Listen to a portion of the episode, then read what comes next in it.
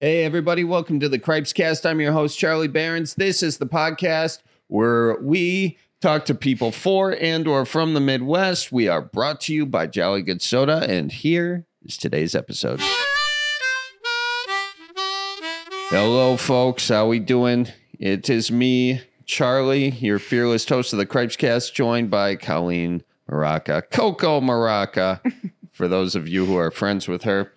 Uh, Thanks. yeah. Um, we have another episode of the Cripes Cast for you today. We're talking with uh, a fella, uh, one of my openers, one of my collaborators, one of my very, very dear friends, Andy Roffe. Um, you might know him from some of the videos like Midwest Coming Out, uh, First Time Camper, uh, If Airlines Were People. Andrew has written uh, and um, acted in a lot of those. And uh, it's just a good dude. But really, if you're listening uh, to this episode, you're going to get a little bit of like what it's like being coming up as a stand up comic. Uh, there's some stories from the road because Andrew's been to a lot of different cities for me. And, um, you know, we have a very, uh, Colleen, would you say brotherly relationship? What's the, what, how would you, Old you were, married couple Oh. relationship is what I would say. yeah and andrew has um he's been you know with me on the road since the first very first show very first tour so um yeah it's been um it's been quite a ride. He knows everything about me. I was gonna say you guys were talking about like going to couples counseling or something. he was talking about that. I'm not i he brings that up like was so like he- he's actually serious about it. I'm like dude uh, get get wrecked you know it was so funny though because you guys were doing a lot of you accusatory statements rather than I feel. no it is his fault You guys both were going like you, you, you. It just was really cute. That's I think a you guys weird observation. definitely probably benefit from like mediation. what?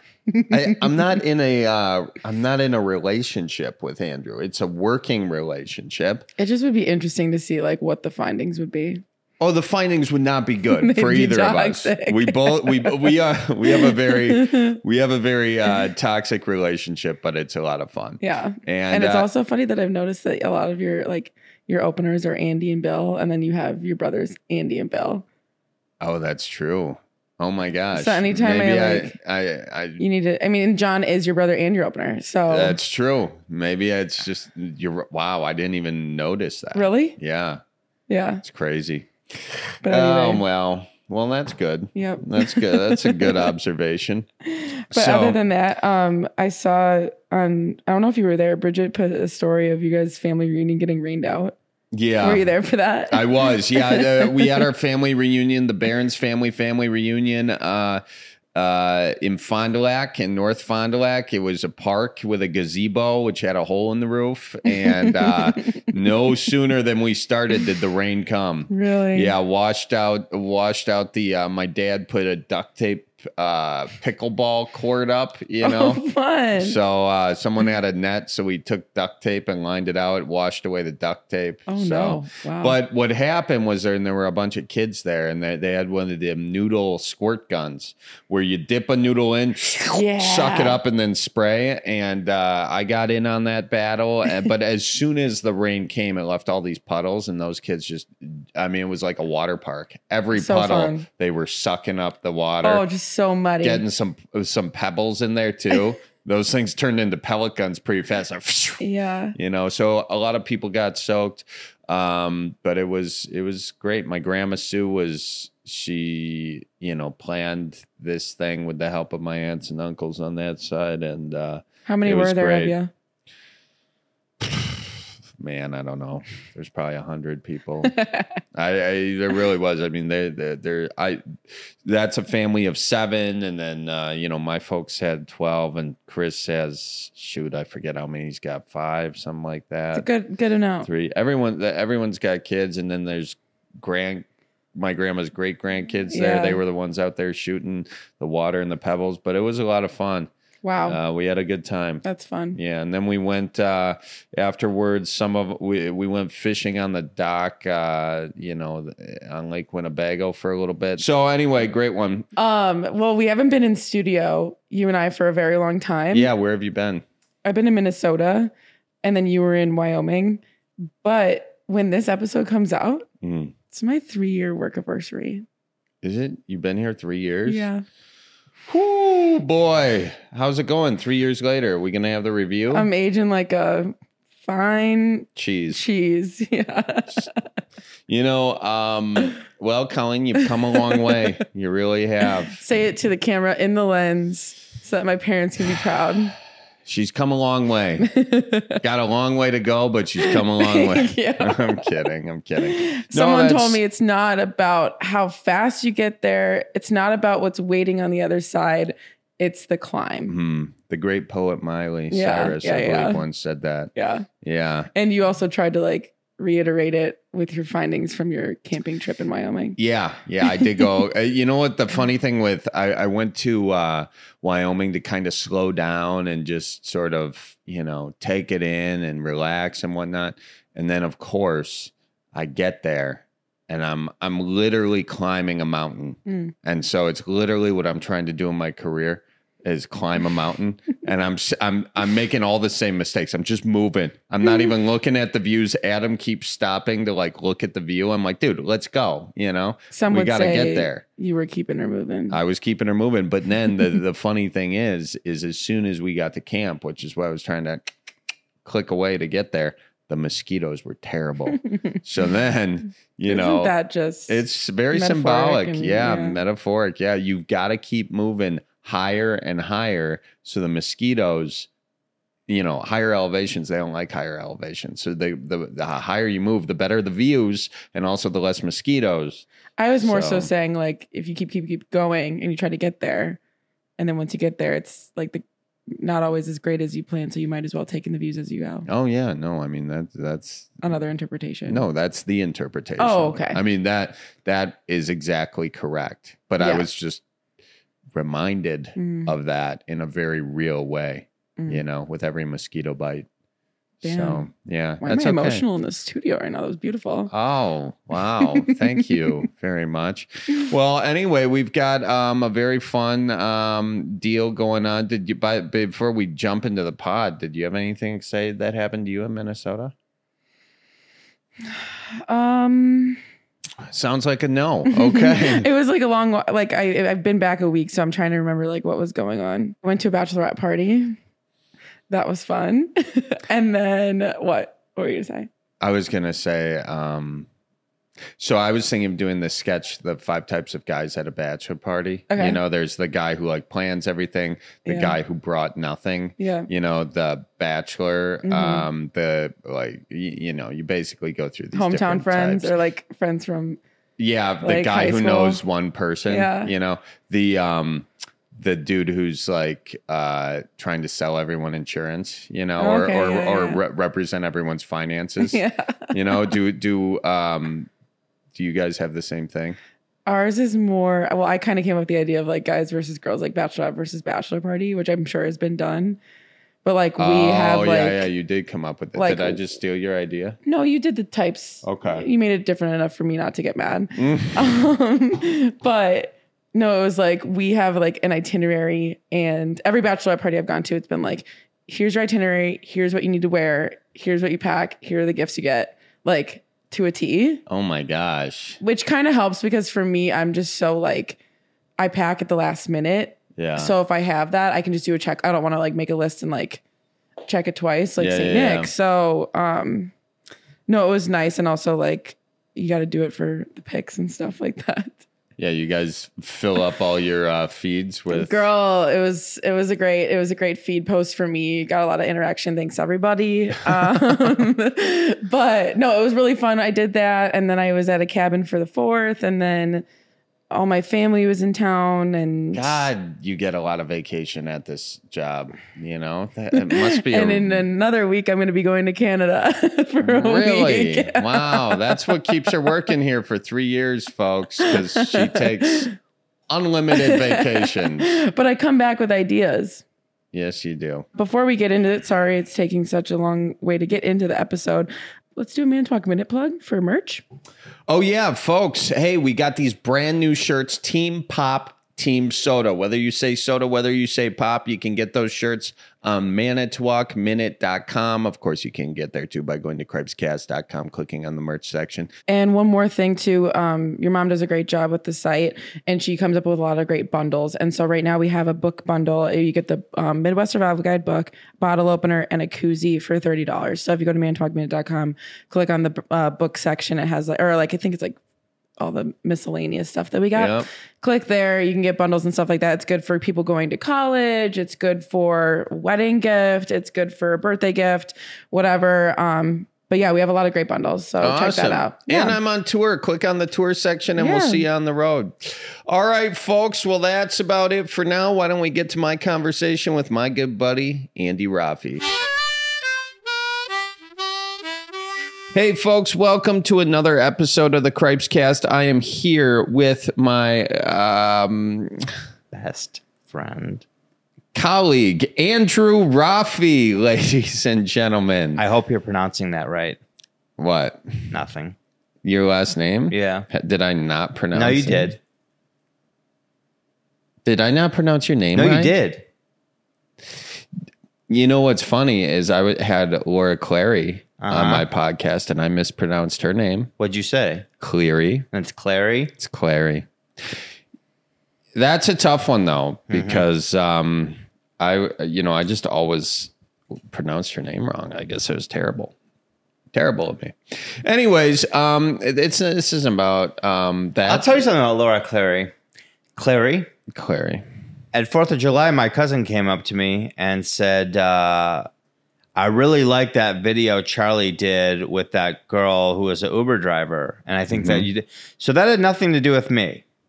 So No, in all honesty, ladies and gentlemen, I want to give Andrew Roffe a very good intro. Andrew Roffe and I have known each other uh, since the beginning of sort of the Manitowoc days. Um, and uh, we've been collaborate- collaborators. You've probably seen some of our movies, including If Airlines Were People, uh, Midwest Coming Out. We did um, ca- First Time Camper. dating um, apps, dating, If dated, yep. We did, ghosted hunters. we did a lot of videos. Woo woo. Yeah. Um. Okay. So, anyways, and you've been on the road. spelling bee. Yep. Well, you I think wrote that one. You don't have to tell people that. You Charlie. literally just did. I said we collaborated. Okay. Um. What do they think? Okay. I saw that. I punched it up. Um. And you've come on the road with me. You've been on the road with me very years. early on. Six Yeah. years. Six years ago now. Um, you lied to me and said you were a producer, and I believed you. So I let you produce my first set of shows. That's not what happened. and and then uh, you came on the road with me doing that, and I, and Yeah. you you you kept like kind of wanting to get on stage, yes. you know, and and you would do it you, to like um, kind of warm up the crowd and say, "Are you ready?" You know, rah rah, you- kind of a thing. And you came off. I remember the stage in Mantua after Uh-huh. doing that, and you're like, "That was exhilarating." Yeah. Uh, and you always had really good jokes. You're always a great writer. I mean, I think even early on, you you initially reached out to get me to like hawk some of your T-shirts or something. That's correct. I had a t-shirt company that thankfully someone bought out because it's better to be lucky than good. I ran that thing into the ground. Boy, oh boy. Don't do drugs, kids.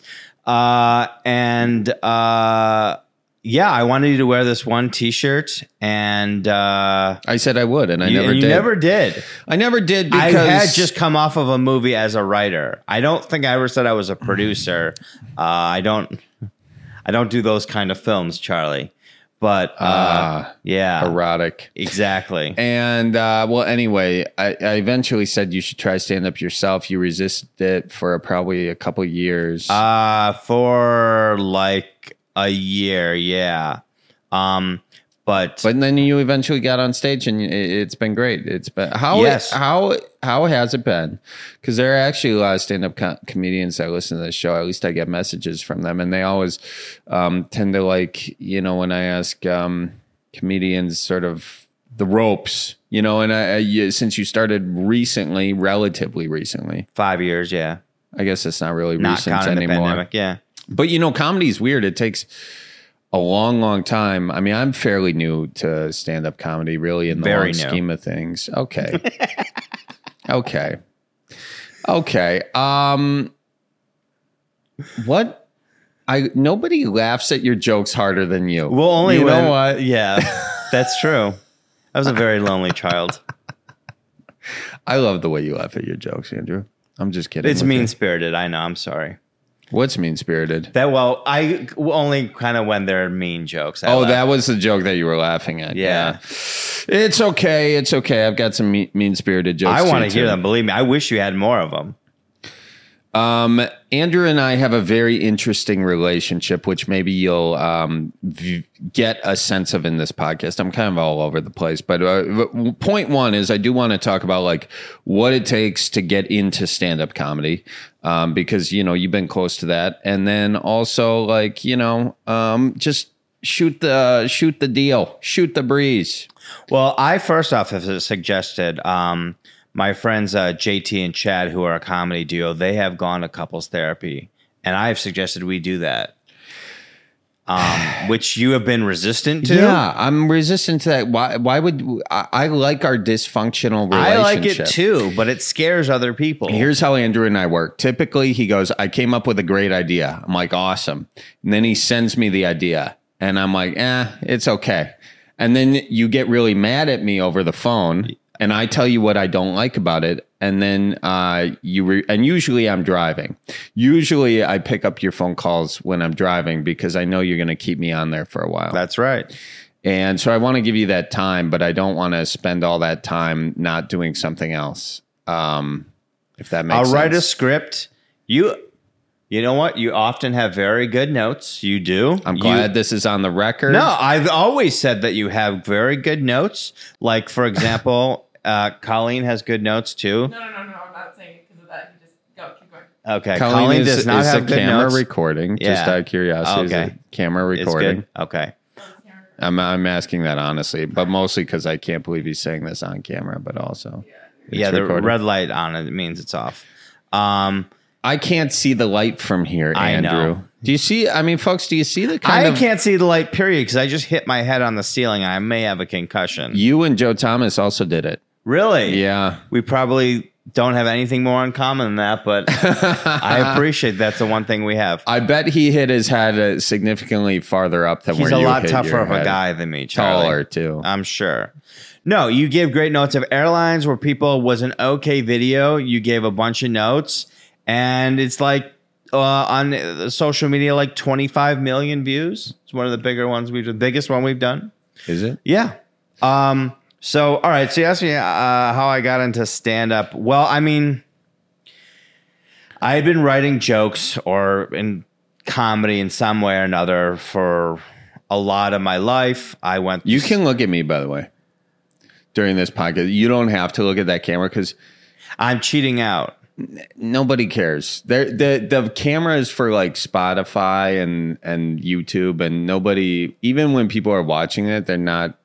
I don't think they want you to look at them the whole time. I want to have a personal connection with you during this. That's a first. Okay, again, you talked right to the camera. I know, I did that as a joke. It's so a- for your jokes, Yeah, your it was a punchlines, callback to the you'll camera. cheat to the camera. Yeah, God, people must think I'm annoying. You're a Bears fan. I am absolutely. Why am I a Bears fan? Because I suffer. Because I'm sick.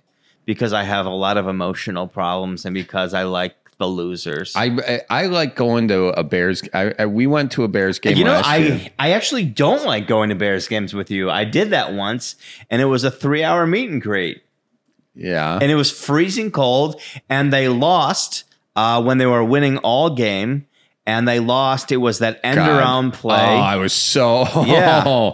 wow. I'm just remembering that, soaking it in. I was hungover that morning, very hungover, uh, from what I recall, and the cold really got me got me back to baseline, and also the whiskey in the hot Yeah. chocolate. Yeah. I, I don't want people to think that you have a drinking problem like oh my from god. my experience no like from my experience you only get drunk on days that end in y Yeah, you know what? I, I gave you a pity laugh on that one. All right. Andrew. Uh, what? First of all, why do all your jokes have to be at my expense? i'm very jealous of what you have i'm sucking in so hard right now if i have Let trouble it go. breathing no it are you kidding me no Again, i've worked so hard to be less fat Andrew, you look great. Yeah, I'm working on it. I got longer t-shirts. I've been shamed. I used to wear very um I'd say overly tight or short shirts that were kind of short and um I went and bought longer t-shirts. Yeah. So Yeah. that's it. Well, it looks good on you. I Yeah. like maroon. You got the V-neck. Are V-necks coming back? You're asking the wrong guy. Yeah. You guys are matching.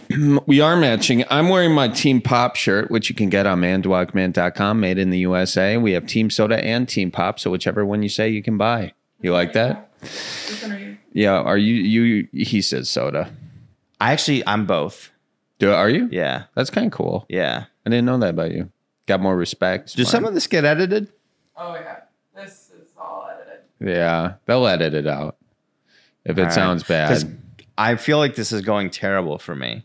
What? Okay, it's going okay. It's All fun. right. We're just having a conversation. All right.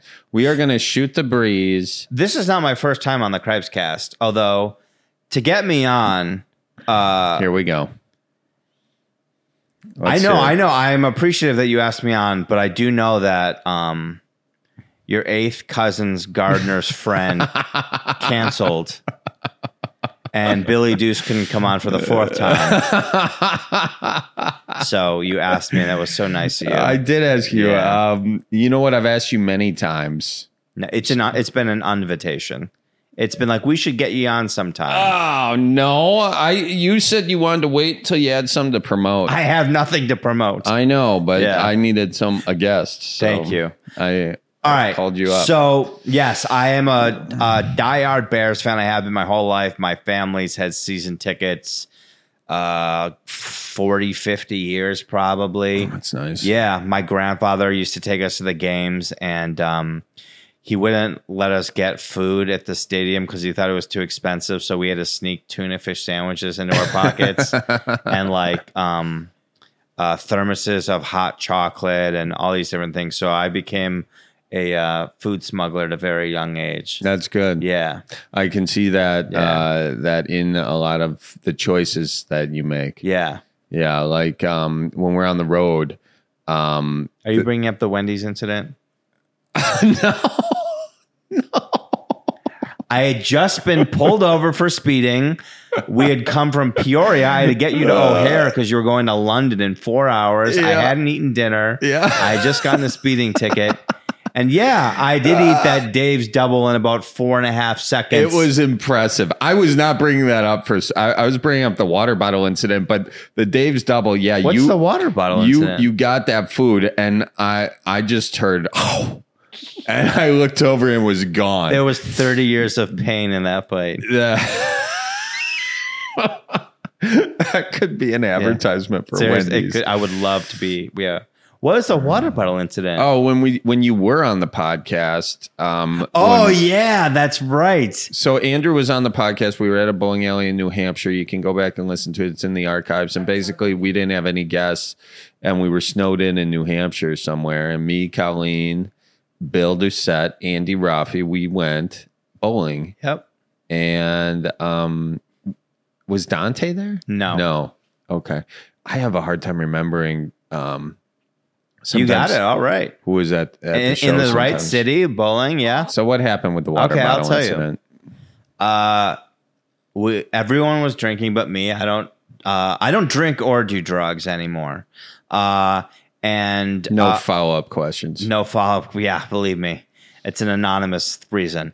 Uh, court ordered. No. Um, and uh, everyone was drinking, and I was drinking like water, and I wanted Yeah. to get a couple bottles of water. And Mister One of Twelve kids, you can drink the lake water; it's good for you. Didn't like that I'd ordered some bottled water, so he was passive aggressively uh, mentioning that he didn't think it was right that he had to pay three dollars for a bottle of water. First of all, I was kidding. nah, it's passive aggressive. I was kidding to an extent, Mhm. but To there were also there was also water on the table. The tap water looked weird to me. That see, that's what, and in fact, that still pisses me off. Uh-huh. And I'm glad that you paid for that water. And I so I Venmoed you like ten or twelve dollars. What do you what do you think was going on with the tap water? We were in. New I just Hampshire. wanted a bottle. I was also sick. I I, was. re- I wasn't asking you to drink out of the vase of water. I understand that, but I just wanted a bottle of water. Yeah, so and I, I had come down. I got like three colds back to back to back. Um and I yeah, I drank the bottles of water and I sent you the money and Mm-hmm. it's the hill I'm willing to die on. well, I do appreciate that. I need that What'd money. you do with that money? No idea. I honestly, I forgot you sent it to me. Yeah. Episode 90 on YouTube, the whole video's on there. Episode Okay. 90 on Yeah. YouTube. You can check it out. Thank Yeah. you, Kelly. Andrew, you've been on the road with me uh, the longest. Six years, The yeah. longest anybody has been on the road with me. What's your best memory? What's your worst memory? And you promise to put this on no matter what I say? No, absolutely not. No, I'm teasing. My best memory. Huh, man. Um Going home at 10 o'clock. Yeah, I always go home early. Uh, my favorite memory, you know, uh, it. There's probably a better one, but the one I like is coming like right off the top of my head is probably those first few shows when we were in the 14 seater van and Oh, we had like hours to kill in between like shows and um That was my parents' old van that Yeah. they used to haul the kids around in. Yeah. And uh, I just think like just joke, like making jokes, talking about life, like talking about comedy, like, cause I, you really like, I was totally down and out when you found me. This is like, this has been a charity project for sure. Yeah. And- it has. I'm looking to see if I can get a tax write off. I really hope you can. Yep. Um, and so I, and, and it was in those. Also, car- I had no idea. I had no idea that you were down and out. no, really. you didn't. I thought you knew what you were doing. yeah. It wasn't until uh, years later I found out that just how much on the ropes you were. Absolutely. Hilarious. Yeah. I, I just, uh, like, I have a great judgment of people. You are. Um, I'm looking at the camera again. So I uh yeah, I think it was in those car rides that uh you were like, you want to be a stand up, don't you? And I was like, yeah. And you're like, you need to go get five minutes and I'll and I'll give you like a couple shows or whatever. You got you got to go get five minutes Yep. um because i would just like pitch you jokes all the time or i talk in punchlines and i know it probably is annoying for people. I really don't know of another way to be. And so i just like always wanted to be in comedy. It was at second city. I didn't really love sketch and improv. Um it was all right. Um but uh yeah i just uh I when I found stand up comedy, it was that moment where I was like, "Oh yeah, this is what I was supposed to be doing this whole time." Well, that's But- great. Yeah. So I think uh, on those car rides, I think the worst moment, um, Something sticking. no, out. I mean like I would say that sh- that first show, one of those first shows we did in Stevens Point, where Stevens Point, we were at rookies, Rookies. in Stevens Point, and oh my lord, The rookies green room. Okay, it's a motel in the back of the uh, like behind the bar. Like you walk through a parking lot, and it's very dirty and old. And your uncle Joel was very comfortable in it. he was like sprawled out on the bed. yep. Yeah, My uncle Joel, uh, I don't recall him wearing a shirt for that entire time. I agree. He may not have been. I think he was showing his his scar. his scar or Yeah. his tattoo. Uh, I think it was his scar. He had just had some sort of surgery. Uh huh. Yeah. Yeah. Um, so yeah, I, that was well. I'll tell you. Actually, this is a great story of Uncle Joel. Um, I had never met Uncle Joel. I just heard about him.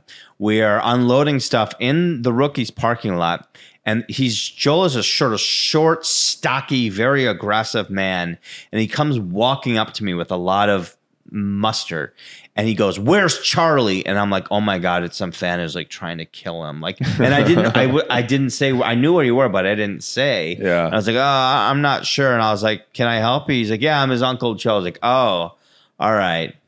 It was like he just he was he was he terrified me. But then i got to know him And um, now every so often, I just send him very mean text messages. Yeah. All of his, yeah. yeah. He get- loves it though. Yeah. You two, you two kind of get off on that stuff. Yeah. Also at rookies, I know we're. This is actually the moment that has annoyed me the most. But I'm gonna say, Okay. we're doing the tech rehearsal of the show with your laptop and all this stuff, Yeah. and they're letting people in the show. So fans of yours are watching you rehearse and setting up uh, before the show. Like they didn't keep people out. Um, and there was also a bartender there who I uh, was very smitten by. Andrew uh, finds a bartender in every town. I've never found anybody anywhere, and nothing happened. I was just smitten. You were smitten by the fella. Now let me um let me say this. Did you just out me? What's that? Did you just out me on the Cripescast? Yeah, you did. what did I say? You said fella. Well, they know you're gay. Do they? I, we I haven't a- told my parents yet. Yeah. we did a video called Midwest Coming Out. That's true. And I just want anyone to know who watched that video. I was wearing a fat suit for that. I wasn't really that heavy. I was like Brendan Fraser in The Whale. I was also playing a very overweight gay man who couldn't get laid. Um, but for that video, I did it before him.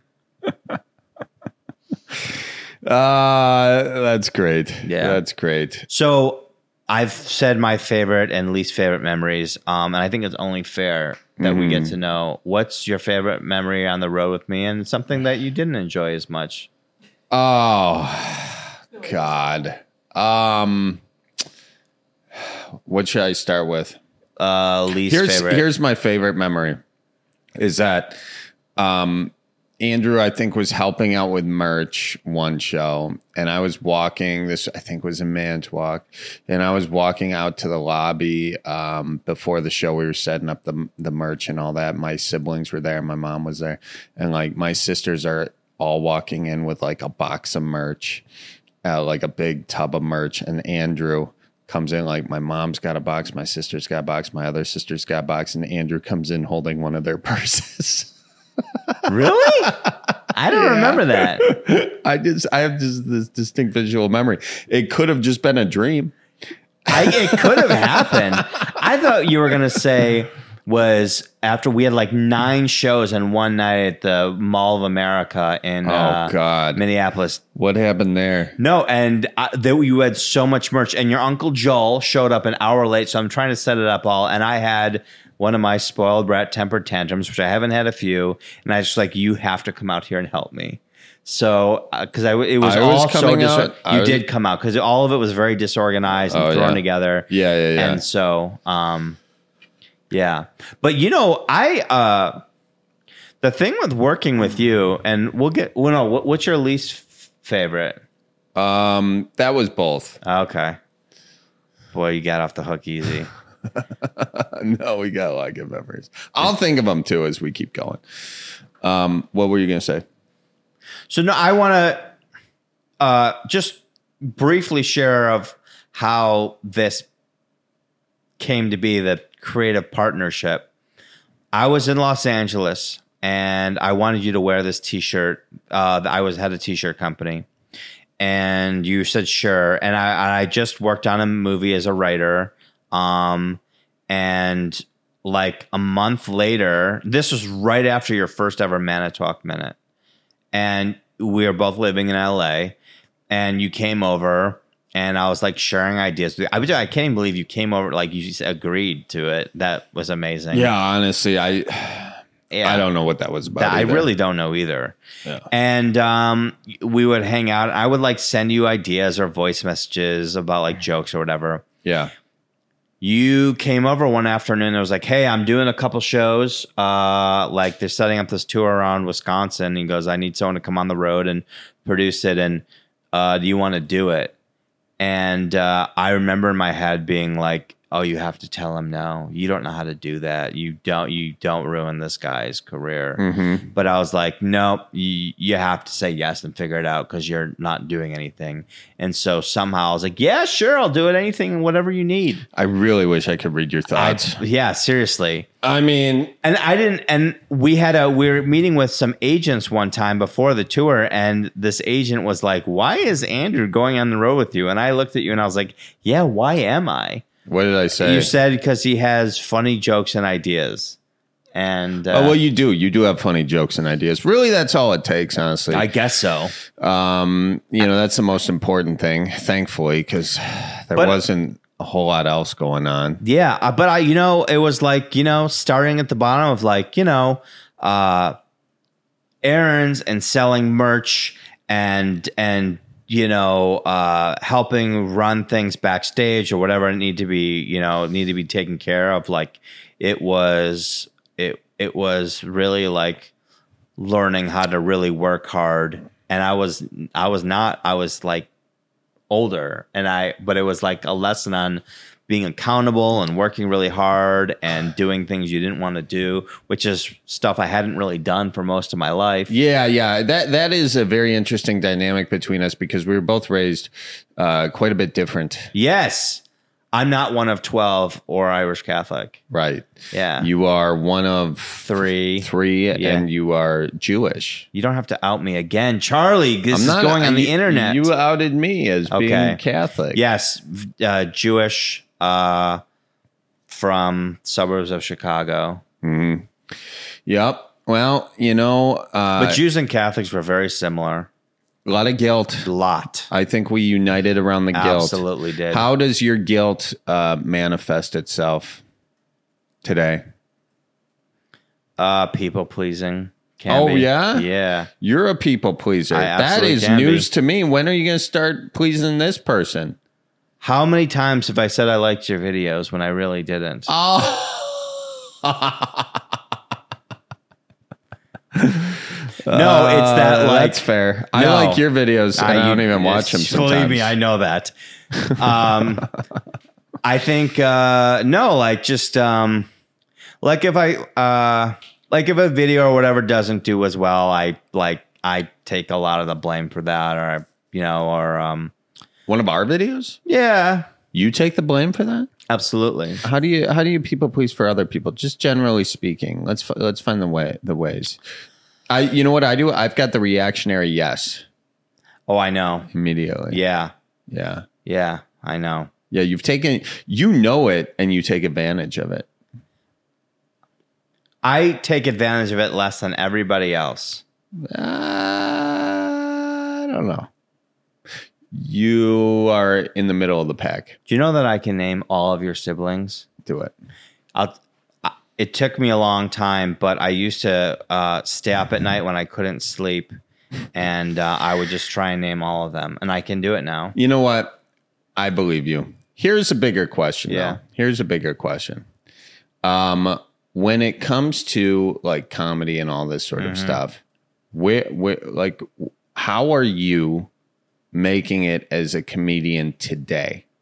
You know what I mean? Like With you. What? what- no, but for for people who are trying to figure out Oh. like how this whole internet thing works, like what's sort of the formula that that you're going after? Because you're you are building your stuff, and you just had a couple really great videos that got you know um, that really popped off for yeah, you. You know, I thi- million view videos. Yeah. yeah, not that anyone's counting the No, views every me. day, Or every time they open up their phone. the phone never closes. Yeah. Um, but what, like, what is so like, you know, and I do say this again because there are comedians who are calling up trying to figure out the pathway. So, what is the pathway you've chosen to do it, and how's that working out for you? All right, can I be sentimental?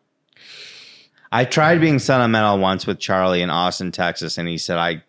We're Irish Catholic. We sli- we sweep it under the rug. Yeah. I was telling him how I cried watching a movie uh, on my flight to Austin, Texas, and he was like, "I am not ready to hear that." I was trying to focus on the show. Yeah, Yeah. Uh, it was. I think I feel pretty with Amy Schumer. Oh yeah. I- Yeah. yeah. Why'd you cry? Um, because I think it had just a nice message of of positivity and body positivity. And Rory Scovel was on Rory. Yeah, yeah. he was on your podcast. On the po- great, yeah, great great, good, way better than this one. Um, no, I wouldn't say that. Yeah. I wouldn't say way better. Yeah. Okay. Uh no, all right. So my uh what I tell cuz I do actually do have um I've had a bunch of people who are trying to get into comedy ask me what I do. And honestly, the truth is like you're probably the best teacher that I've ever had Oh, when it comes to comedy. I know Wow. everything you've told me to do, what you've done, I uh I have been resistant to some of it. Whenever I've done it, it has worked. Like I, you know, m- what I have in comedy, a lot of it is because of the things that you've done are like here's what works. And um what I tell people who are trying to get into comedy is go to you got to go to mics. You can't just like sit there and, and and do it like for your friends or or in your you know your bedroom by yourself. You've got to like get you've got to start with five good minutes. Like i'd say don't bite off too much too soon. Like people have been doing comedy a month. They're like yeah i'm working on my hour. I'm like what do you mean your hour? You you don't you probably don't have three minutes. And uh the game has changed. And like you know i i've said this a bunch like the guys like you and trevor wallace and uh, guys who didn't wait for the comedy store to make them like regular to make them official members of that club. You guys and i say cutting the line there is no line anymore but there isn't a better metaphor i have. So basically you guys cut the line. You were like no i'm not waiting 20 years you know going on at one in the morning the way it used to be done. You what you guys did is you made your own content. You you worked for your own following and you became uh, what you did is like you and Trevor, you guys became undeniable. That is the word. You just your audience and your your your uh, your brand of comedy. You just you were forced clubs uh, to put you on. And I saw that model, and it's one of the reasons I left LA and moved back to Chicago. I was just like, I don't need to be here anymore. And it's also like I live in a beautiful place in Chicago, and like in LA, it would have been like a shack next to the airport. Um, and I was just like, I'm gonna go make my own brand of comedy, find my own audience, and then you know if I'm lucky enough where uh, I amass such a following that clubs are gonna have to put me on. I mean, Mhm. not have to, but like they're gonna see. And the thing uh, with your following that has really been good for you is that you were a stand-up uh, before all this stuff was going on. So it's not like you know you had all these videos hit, and then they were like, "Come do these shows." Like you were working on material where it's like I tell people who like become TikTok famous or whatever, which is great, but it's like if you have 2 million followers but you have 3 or 5 minutes or 10 minutes of material and a club books you and it doesn't go well, they're not going to book you again. I mean unless you're you're you just continue to sell so many tickets that you know the club is able to sell so many drinks and chicken fingers and whatnot. Um, but the brand and the model that a bunch of you uh, really brought into this world is the is the model that works now, which is make your own following, make your own path. Like I have a lot of peace knowing that like it's on me to make this happen. It's not about like what clubs are booking me or not booking me. Like if I continue to amass followers and people like my content, there's going to be more opportunities. Yeah, I do think that is a nice thing about um, comedy. I mean, I've talked about it on here before, but you know, before I was doing uh, this sort of thing, I was like out there trying to get auditions, doing commercial auditions. I sucked at auditioning. You go in there nervous. You're not really showing your best stuff. You know, you're not really showing like what you can write at all. You're just Yeah. saying lines someone else wrote. So that that's and I think, you know, both you and I are, are writers at kind of the heart of it all. So it's nice when we can kind of um, you know, it seems like a, a cheat code almost Yeah. to um, be able to write your own stuff and perform that and put that out there. And then that's kind of your best foot forward. And look, there's nothing wrong with being like it is an incredible accomplishment to be a paid regular at the comedy store. Oh, yeah. Or or, or um or in New York at uh what's it called? Comedy Cellar. Comedy Cellar. Yeah. I really I hit my head earlier. I might have a concussion. I'm not Yeah, I heard you like bellowing about It- that. Yeah, I really. Um, there's nothing wrong with that. I mean, it's an amazing accomplishment, but a lot of those people cannot sell tickets the way you sell tickets. So it's like, yeah, being like, you know, there are like guys at the comedy store who can, you know, maybe do a couple of gigs here and there at small clubs, but what you did was like you play theaters across the country or you play very big clubs and you didn't wait around for I, the point I, I guess long story short is you did not wait around for other people to make it happen for you you made it happen for yourself Yeah, well, and there's been a lot of people helping along the way. You know, like you, Andrew, you helped Yeah. along the way. Cutting this out of the podcast. Excuse the interruption, ladies and gentlemen, but I just want to say Jolly Good Soda. It is the perfect drink for every summer outing. I'm talking camping, cookout, tailgate, campfire, you name it. You need Jolly Good Soda there. It makes the best Midwest experience. Check them out, jollygoodsoda.com. And folks, I tell you what, Fleet Farm. Let me tell you, your pets deserve the best. And with Fleet Farm's selection of pet supplies, you can give them the best. Give your dog the world with top brands like Purina, Hills Science Diet, and Diamond. You can't forget about them kitty cats either. So check out a huge selection of food trays, treats, glitter, kitty towers, the whole nine yards. They got horse stuff too. Any horse you need, yeah, they got the feed, okay? And they may not be pets, but let me say, wild birds, holy smokes, you want to fill them feeders, folks. You're in for a real treat. See some of the sexiest birds in the Midwest. Head on over to Fleet Farm and they got you covered. Get it all over at the Fleet Farm. We love it. Finally, folks, I am on the road. Get your tickets at cripescast.com. Just click on the tour section or go to charlieberens.com.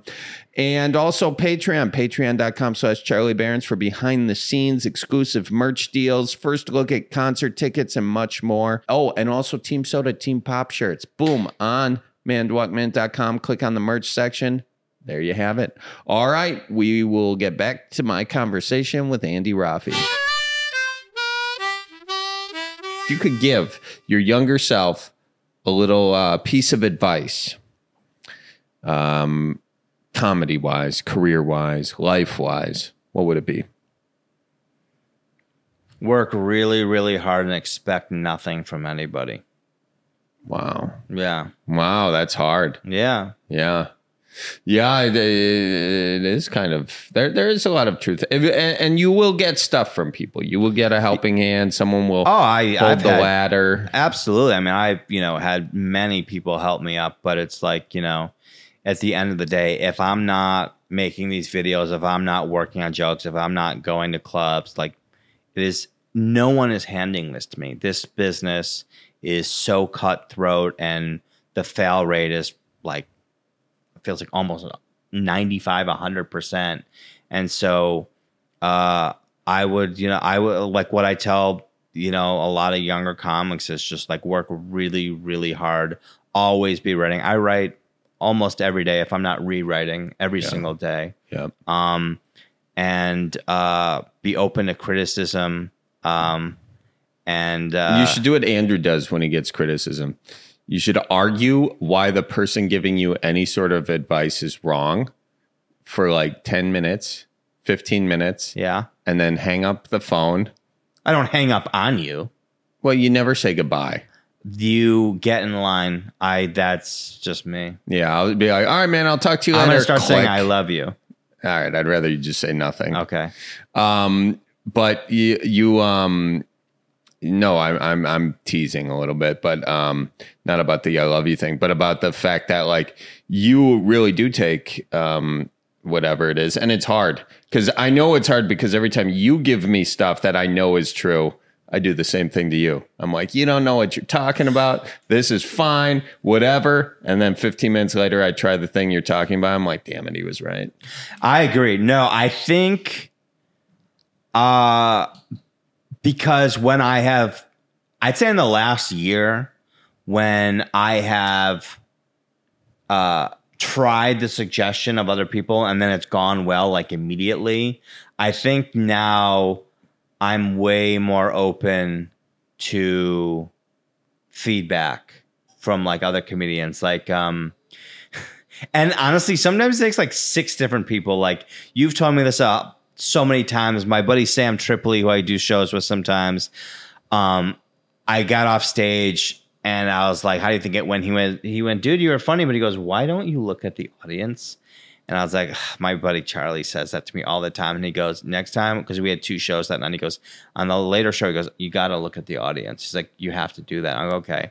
And I started looking at the audience and it was like such a huge difference. So that like was an immediate thing. Um and it was just from a place of like a little more insecurity of like really like owning the jokes like if they didn't work like and so I just now like really he also says like I was a little bit too rehearsed which is something you also said and he's like why do you sound like a gay robot when you're on stage and I was just like, "What do you mean?" He's like, "He's like, it sounds like you like you're you've memorized these jokes." I'm like, "I have." He's like, "You got to have a conversation with the audience," and so that was that was a bit ago, and I was like, "All right," and I just like, you know, I but I am the guy who like has to be told, or in the past had been told like a hundred times before I finally was able to really take it and then put that into some kind of action. Yeah, yeah. I mean, I think we all have that too, where we, um, uh, I don't know what it is uh, about thinking like you, you know. Now I don't, I don't know what that is. We're we're we're hesitant and resistant to um, listen to feedback, and honestly, you know, it's like you will be taken care of in this world if you just like relax, relax. You know, and just open yourself up to like sort of what the world presents to you. Yeah. You know, the universe. That's right. Yeah. I thought of my favorite memory. okay. Yeah. Let's hear it. It was like a year ago, maybe. Okay. We were doing two shows in Cedar Rapids, Iowa. Uh huh. And the second show, but you have a lot of kids who come to your shows, I do. which I, for one, have always said that's the one thing missing from the art form of comedy is having having more children in the audience. Yeah. Um, but no, it's because you have you know your big YouTube following and Instagram and TikTok. Um, and there are a lot of kids. And um, you know, as a gay comedian, I do jokes about my life trying to understand gay culture, which I'm not like.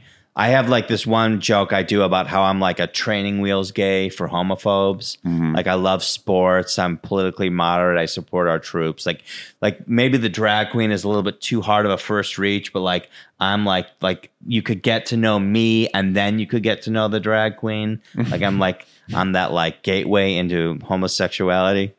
Uh and uh not I'm not trying to recruit your kids. It's not pride season. Um but yeah, something I'll tell you another thing you taught me. It was never my dream to be a clean comic. I actually I kind of despised clean comedy. Thought it was really really hacky. I went on the road with you. I saw how quickly you amassed such a following and how whenever I'd watch your shows, I was like he didn't really need to swear or do anything super political or sexually graphic. And I started going to these mics where like all these like straight white guys trying to be Anthony Jeselnik would just say the, the most disgusting things for shock value. I was like, this is awful. And so I was like, you know what? Maybe like I because I'm like I'm just so rebellious with everything. I was like, I'm gonna do the complete opposite of that. And there aren't a lot of very clean gay comics. So I was like, you know what? I'm gonna go that route. I started way later uh later on in life. Like this is a faster way to get on TV, to get more people to see you. And I genuinely love that like I don't use any of those tropes. Um and so uh but we're doing the show in Cedar Rapids. There are a bunch of kids there. And I remember being like, I can't do gay material. There are a bunch of kids there. Um, and you were just like, do it. You have to do it. Like, and you, you know, the thing is, like, you always have every right to be like, hey, man, like, these are my shows. Like, my audience might not be cool with this. You've always been like, do your thing. Like, I don't, don't censor yourself. Like, always go and do your jokes. Who cares what the audience says? And so I was like, all right, okay, I guess. And I went up on stage and um, it was like such an explosion of like laughter and it was so great.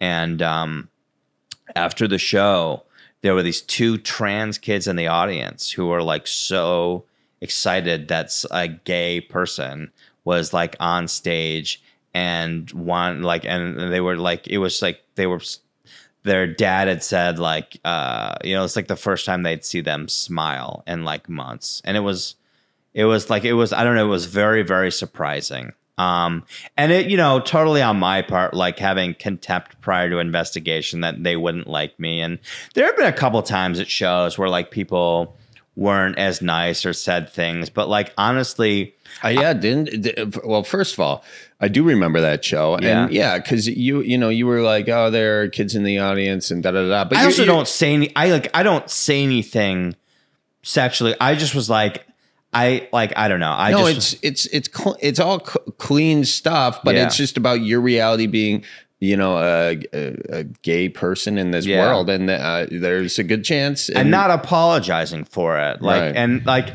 we definitely like. We, a few times you've gotten emails about me um, oh, which yeah. are just like one woman in Boston wanted me fired off the show because I made one tiny joke, like making fun of Republicans or something. And I'm pretty politically moderate. Like both sides get me really good. Um, so uh, like, and I, it was just I don't know, but she yeah she wanted me fired, and uh, she and I love that she's like, I'm not a homophobe because my daughter is with a woman. She couldn't use the word lesbian. She said my daughter is with a woman. She couldn't go that far, but mm-hmm. yeah, she wanted me fired from that. I've say like I've just like had countless times where after a show, people will be like, you know, like, you know, I'm a very conservative or I'm a Republican, but I think you're so funny and I had such a good time. And like that's like I want conservatives at my show. I want liberals. I want people who are gay, people who are straight, all different colors. Like, and I know that's such a cliche to like to say, but like, I some of the greatest shows we've ever had are in like more conservative areas that are like they say like purple, like a red state with like like a sort of a bluish city, like um like in uh, in um, Fargo or when we've been in Iowa or different places in Wisconsin. Like we were just doing a show with your brother uh, in Oconomowoc yeah. a couple weeks ago. Yeah. And like they were just down to clown and have a good time and uh and have fun. And like cause like again, like my thing is like when someone's coming to a comic, like there are comics who love to walk people, which means they get people to leave their show because they're offended.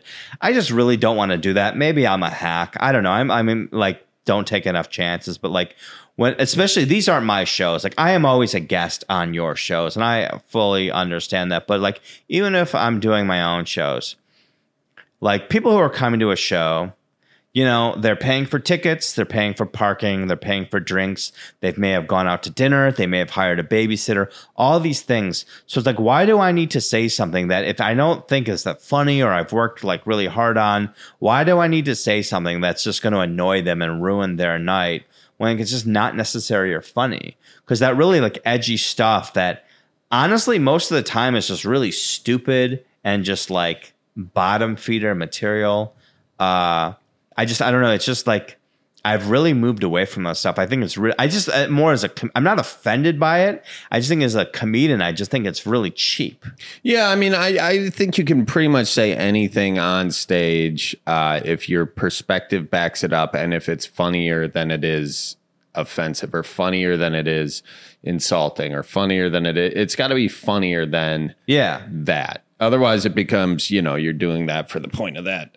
And frankly, sometimes it's tough to find that. Sometimes you have to do the joke where it is worse than, you know, one of those things more than it is funny until you find the funny in it. So, I mean, you know, I don't blame anyone for doing any uh, jokes necessarily. You, you, you got to find your own way in this thing. But yeah, I've definitely, I've gone, uh, certainly veered it more toward, um, just because my audience more toward the clean side of Which I think, I mean, honestly, I think if I can write a joke that will make somebody who's like 18 laugh and somebody who's 80 laugh, and I know I'm like so in my ego right now and so self righteous, but like that's an amazing feeling. I did a show once in LA for like this retirement community. Yeah, yeah. And I made them laugh. And my friend, I brought this comic friend with me, and she's like, "That was so cool that you wrote a bunch of jokes for this age group." And I was like, "No, those are my jokes." well, you are an 80 year old at heart. Seriously, I that- am. A- Andrew, like every time we're about to go out, it's Yeah. it's uh I'm like, all right, you coming? He's like, no, I'm uh, I got a date with my CPAP machine. That's right. Every night I go home, yeah, to my CPAP machine and a PBS documentary that I'm watching. Yeah, one night I even called you and you texted me, can't talk, CPAP machine's on. That's I'm like, correct. is it that hard to take the thing off? Um, it scares my dog. yeah, absolutely, it does. Why does it suction or something? It just makes a loud compression noise. oh. Remember when you you were staying in Chicago and you slept in my guest room and you got up in the middle of the night to do your 10,000 steps and my dog was barking and I was yelling at my dog. All I with heard this- from the other room Yeah. was, "Will you shut the fuck up, Bernie?" I was realized, yeah, this is like I should have just taken it off to yell at him. He's a good boy. He just he doesn't. Uh, we don't. We're not used to a lot of visitors. you know, uh, that was Chateau Roffe. Yeah, it was really nice of you. Yes, Colleen has a question she'd like to Yeah. ask.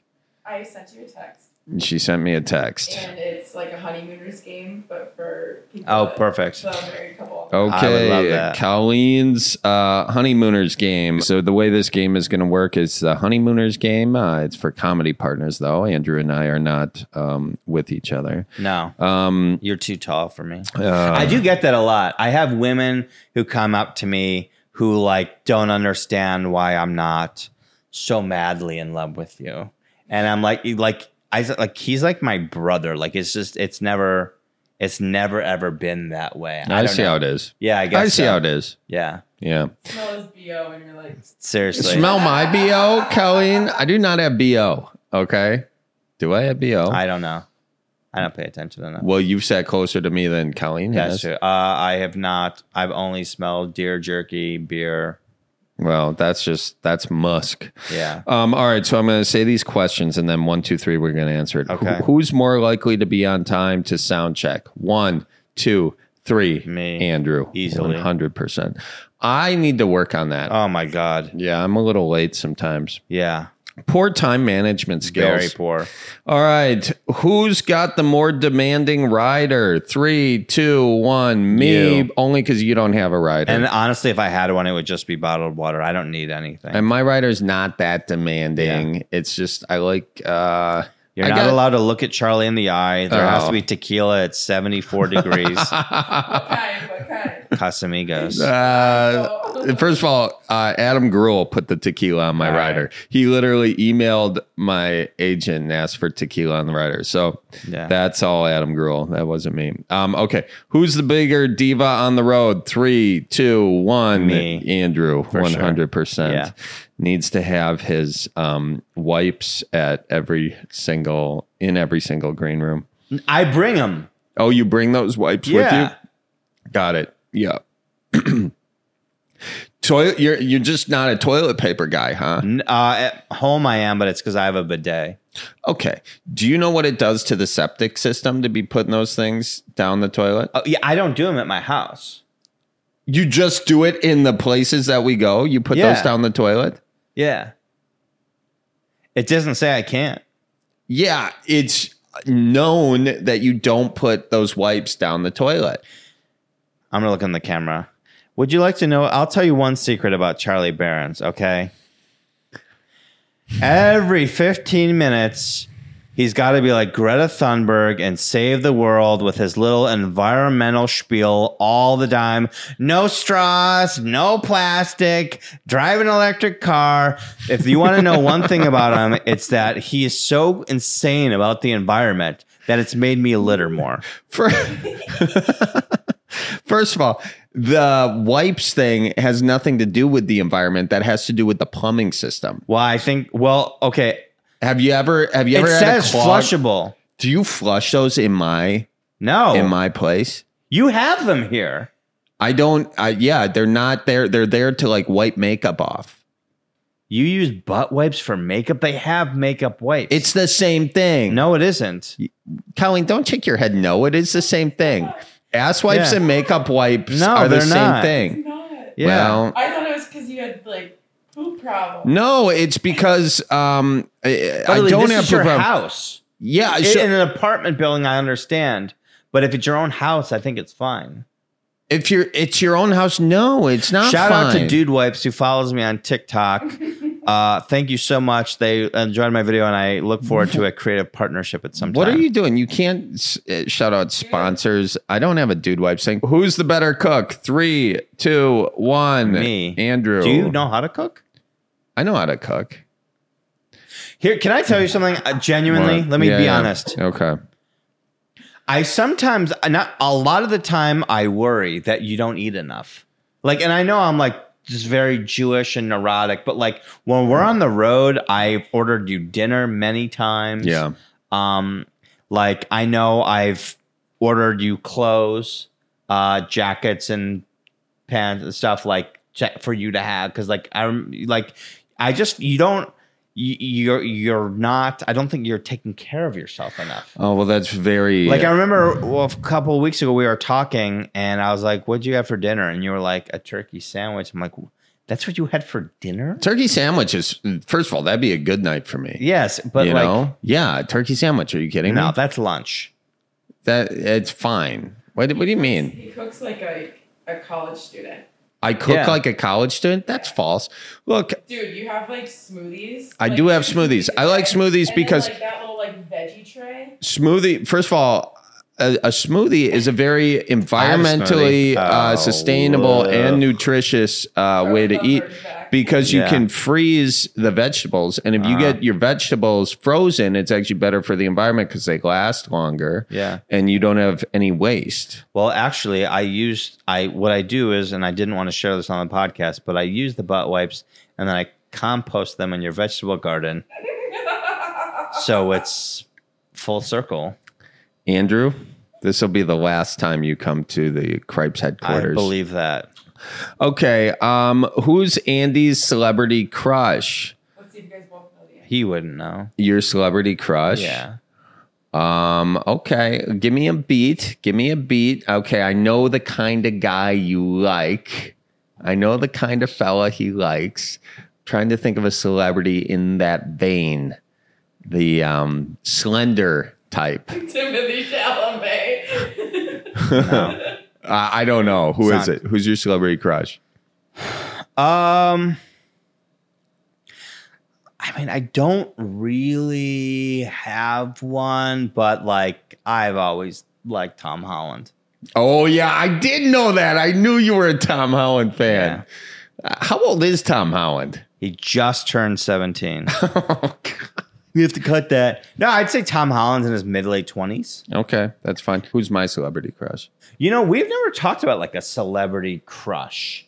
I would. We're talking about now. Yeah, Yeah. you're not. You got to talk in the microphone. I am. no, you weren't Okay. before. Your celebrity crush? Uh, Colleen can't even look. does Colleen know? I don't know. Timothy Chalamet? you like young Victorian women? no, I who I, I wouldn't even know. Do you have one? Rihanna. Oh, you know what? I also did know that. See, and I knew that yours I was know. Tom I Holland. really did know that. We both knew it. Yeah. Uh, Who's Charlie's favorite band or artist? Uh, Willie Nelson. I do like Willie Nelson a lot. Um, Ted Hawkins. What? Who's that? He's the guy who goes, What do you want from liquor store? Something sour, something sweet. That's a jingle for I'll just buy some you liquor all store. that your belly can hold. I mean, that's You your can favorite be person? sure you won't. Yeah. I've never even heard of him, and I listen to lots of music. Well, you should check him out. Shout out Ted Hawkins. Is he alive? No, died in '95. I want to say he's a, an old school busker. You know, he was busking around uh, Los Angeles, but he was famous in Europe, I guess. But it, kind of a tragic story. Great artist, though. Um, who's your favorite artist, Roffe? Uh, oh no, it's like yacht rock. You're a big. Oh no, I know, I know. Um, uh, Jan Jackson. no. You wanted to come up to Milwaukee to, to, to see. Yes, I did. My favorite artist is Michael Jackson. Oh, your favorite artist is Yeah. Michael Jackson. But yacht rock, I love Phil Collins. I love Peter Gabriel. I love The Police, Sting. Yeah, Steely Dan's okay. Um, I just actually went to see Seal by myself, but I also do uncool things. So I that is yeah, I had a good time. What, have is, you ever that been a, to- is that a joke you do on stage? no. Um, have you ever gone to a concert by yourself? Uh, yeah. I had a good time. I didn't mind it. I like going to movies by myself. I Concerts love by going to myself. movies by myself. Yeah, Yeah. yeah, it's great. Yeah. Um, okay. Uh, what's my most irrational fear? There are a lot. Um, your most irrational fear. Uh, I would say like going broke or being canceled.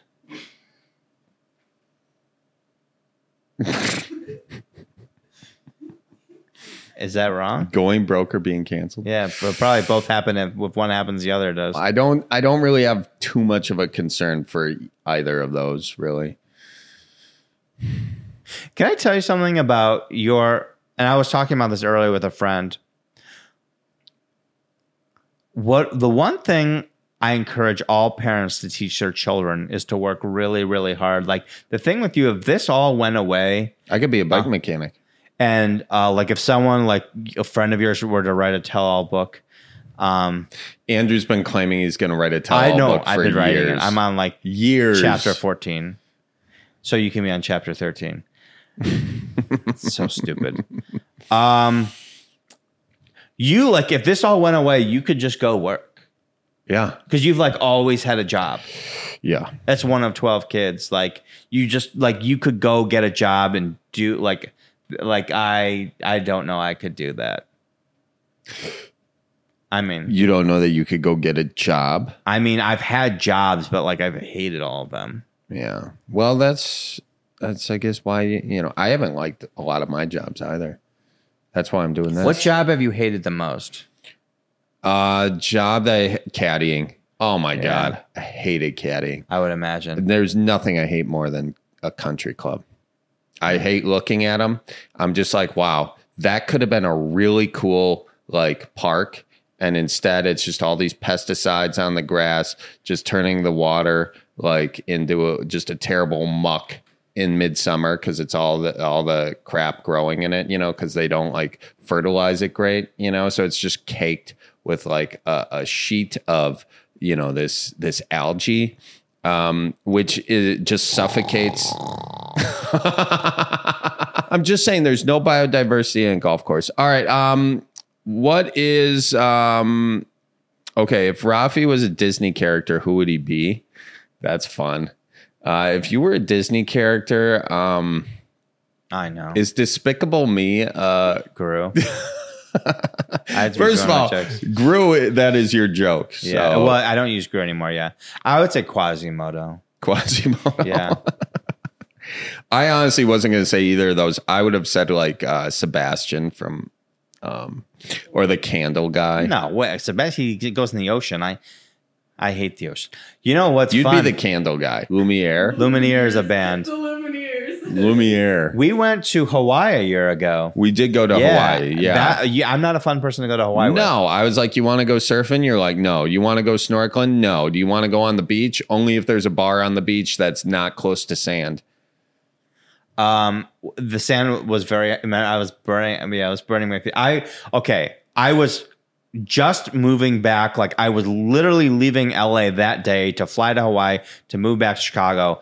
And I had to get back to Chicago because I was filming House Hunters when I was doing that show. Mm-hmm. Um, Shout out to House Yeah, Hunters House, yeah, episode with yeah. Andy Roffe. Really Yeah. made his career. yeah, it really made my career. It was great. Um, and uh, so no, that. Uh, but I, I, I'm not a beach guy, but I really liked going to Hawaii. I'll tell you, one of my goals is to try and perform in as many states as possible, and I've performed in 26 states so far. And What? Hawaii was going to be, yeah, You performed in. Have I even performed in 26 yeah. states? You performed in more probably. You probably performed in 30 Dear God. because Wow. like. I haven't even thought about that. I, well, one day when I was probably supposed to be working, I printed out a map of the United States. And I just started highlighting the states I performed in. Wow, that's kind of fun. Maybe I should do that. Yeah, you've probably you've definitely. If I have twenty six, you're over thirty for sure. Probably. Uh, I hadn't really thought about it like that. Wow, that's good. Well, that is it. That's it for the questions. Andrew, um, before we wrap things up here, uh, Mm-hmm. do you have any questions for me? Yes. Let's hear it. Such a vain thing to do. Yeah. Have someone come on your podcast to ask you questions. How much time do you think I'm going to be able to do in Las Vegas? Oh, you think you're doing Las Yeah. Vegas? Ooh. E- Well, currently, right now, Adam Grohl's doing the Vegas show because we have the, the album coming out. Um, uh, you know, but if you were to come, uh, yeah, I'll see. I'll see how many shows we have there. I think you only have one. Mm, Yeah, we'll see how well it sells. and um, Remember my remember my joke I did um, a week ago about the um, Carnac joke I did about the Cripes cast, or the Johnny Carson character. oh yeah, yeah, yeah. When I said um, like be mauled by a bear, eat street food in Somalia, get punched in the face by Mike Tyson. What are three things I'd rather do than appear on the Cripes cast? And folks, that was it for this week's episode of the Cripes Cast. If you'd like to follow Andrew, um, I don't recommend it. He has the final word. You can follow me on uh, TikTok, Friendster. All right, uh, for real, any questions or no?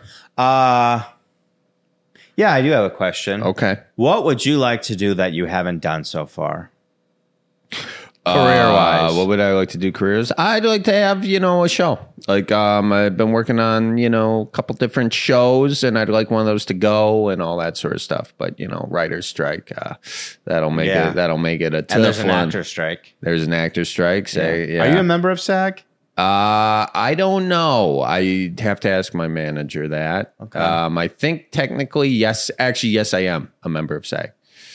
Uh, does that mean I can't put out videos on the intranet? No, you can. No.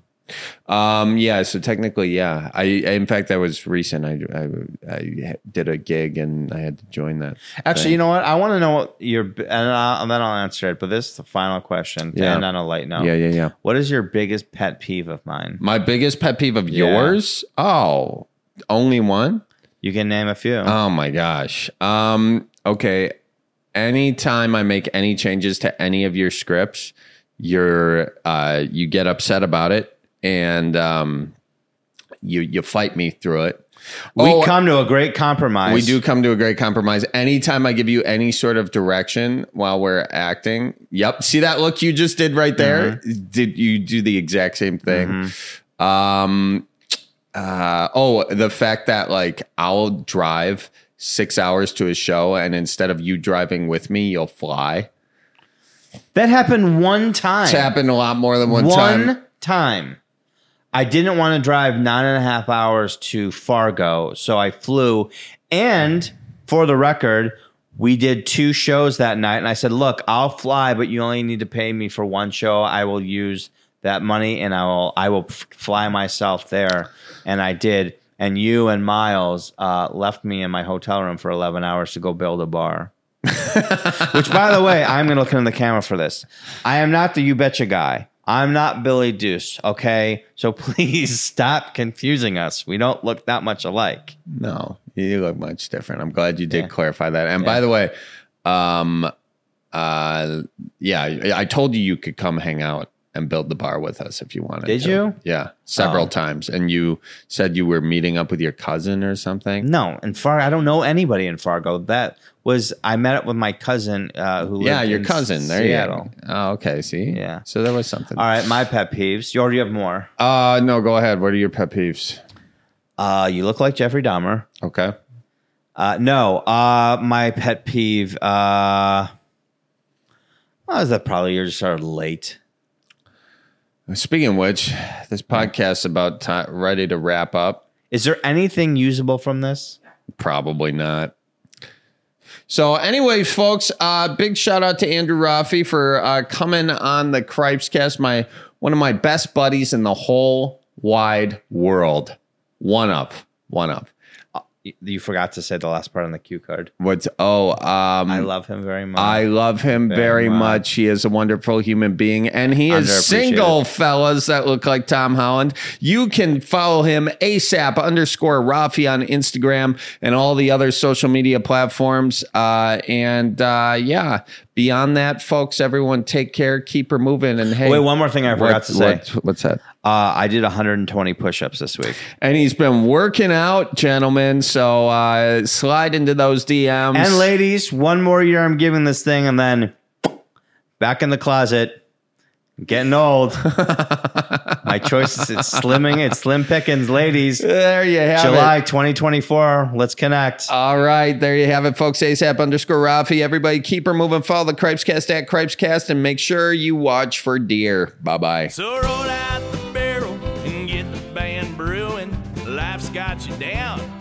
just keep her moving.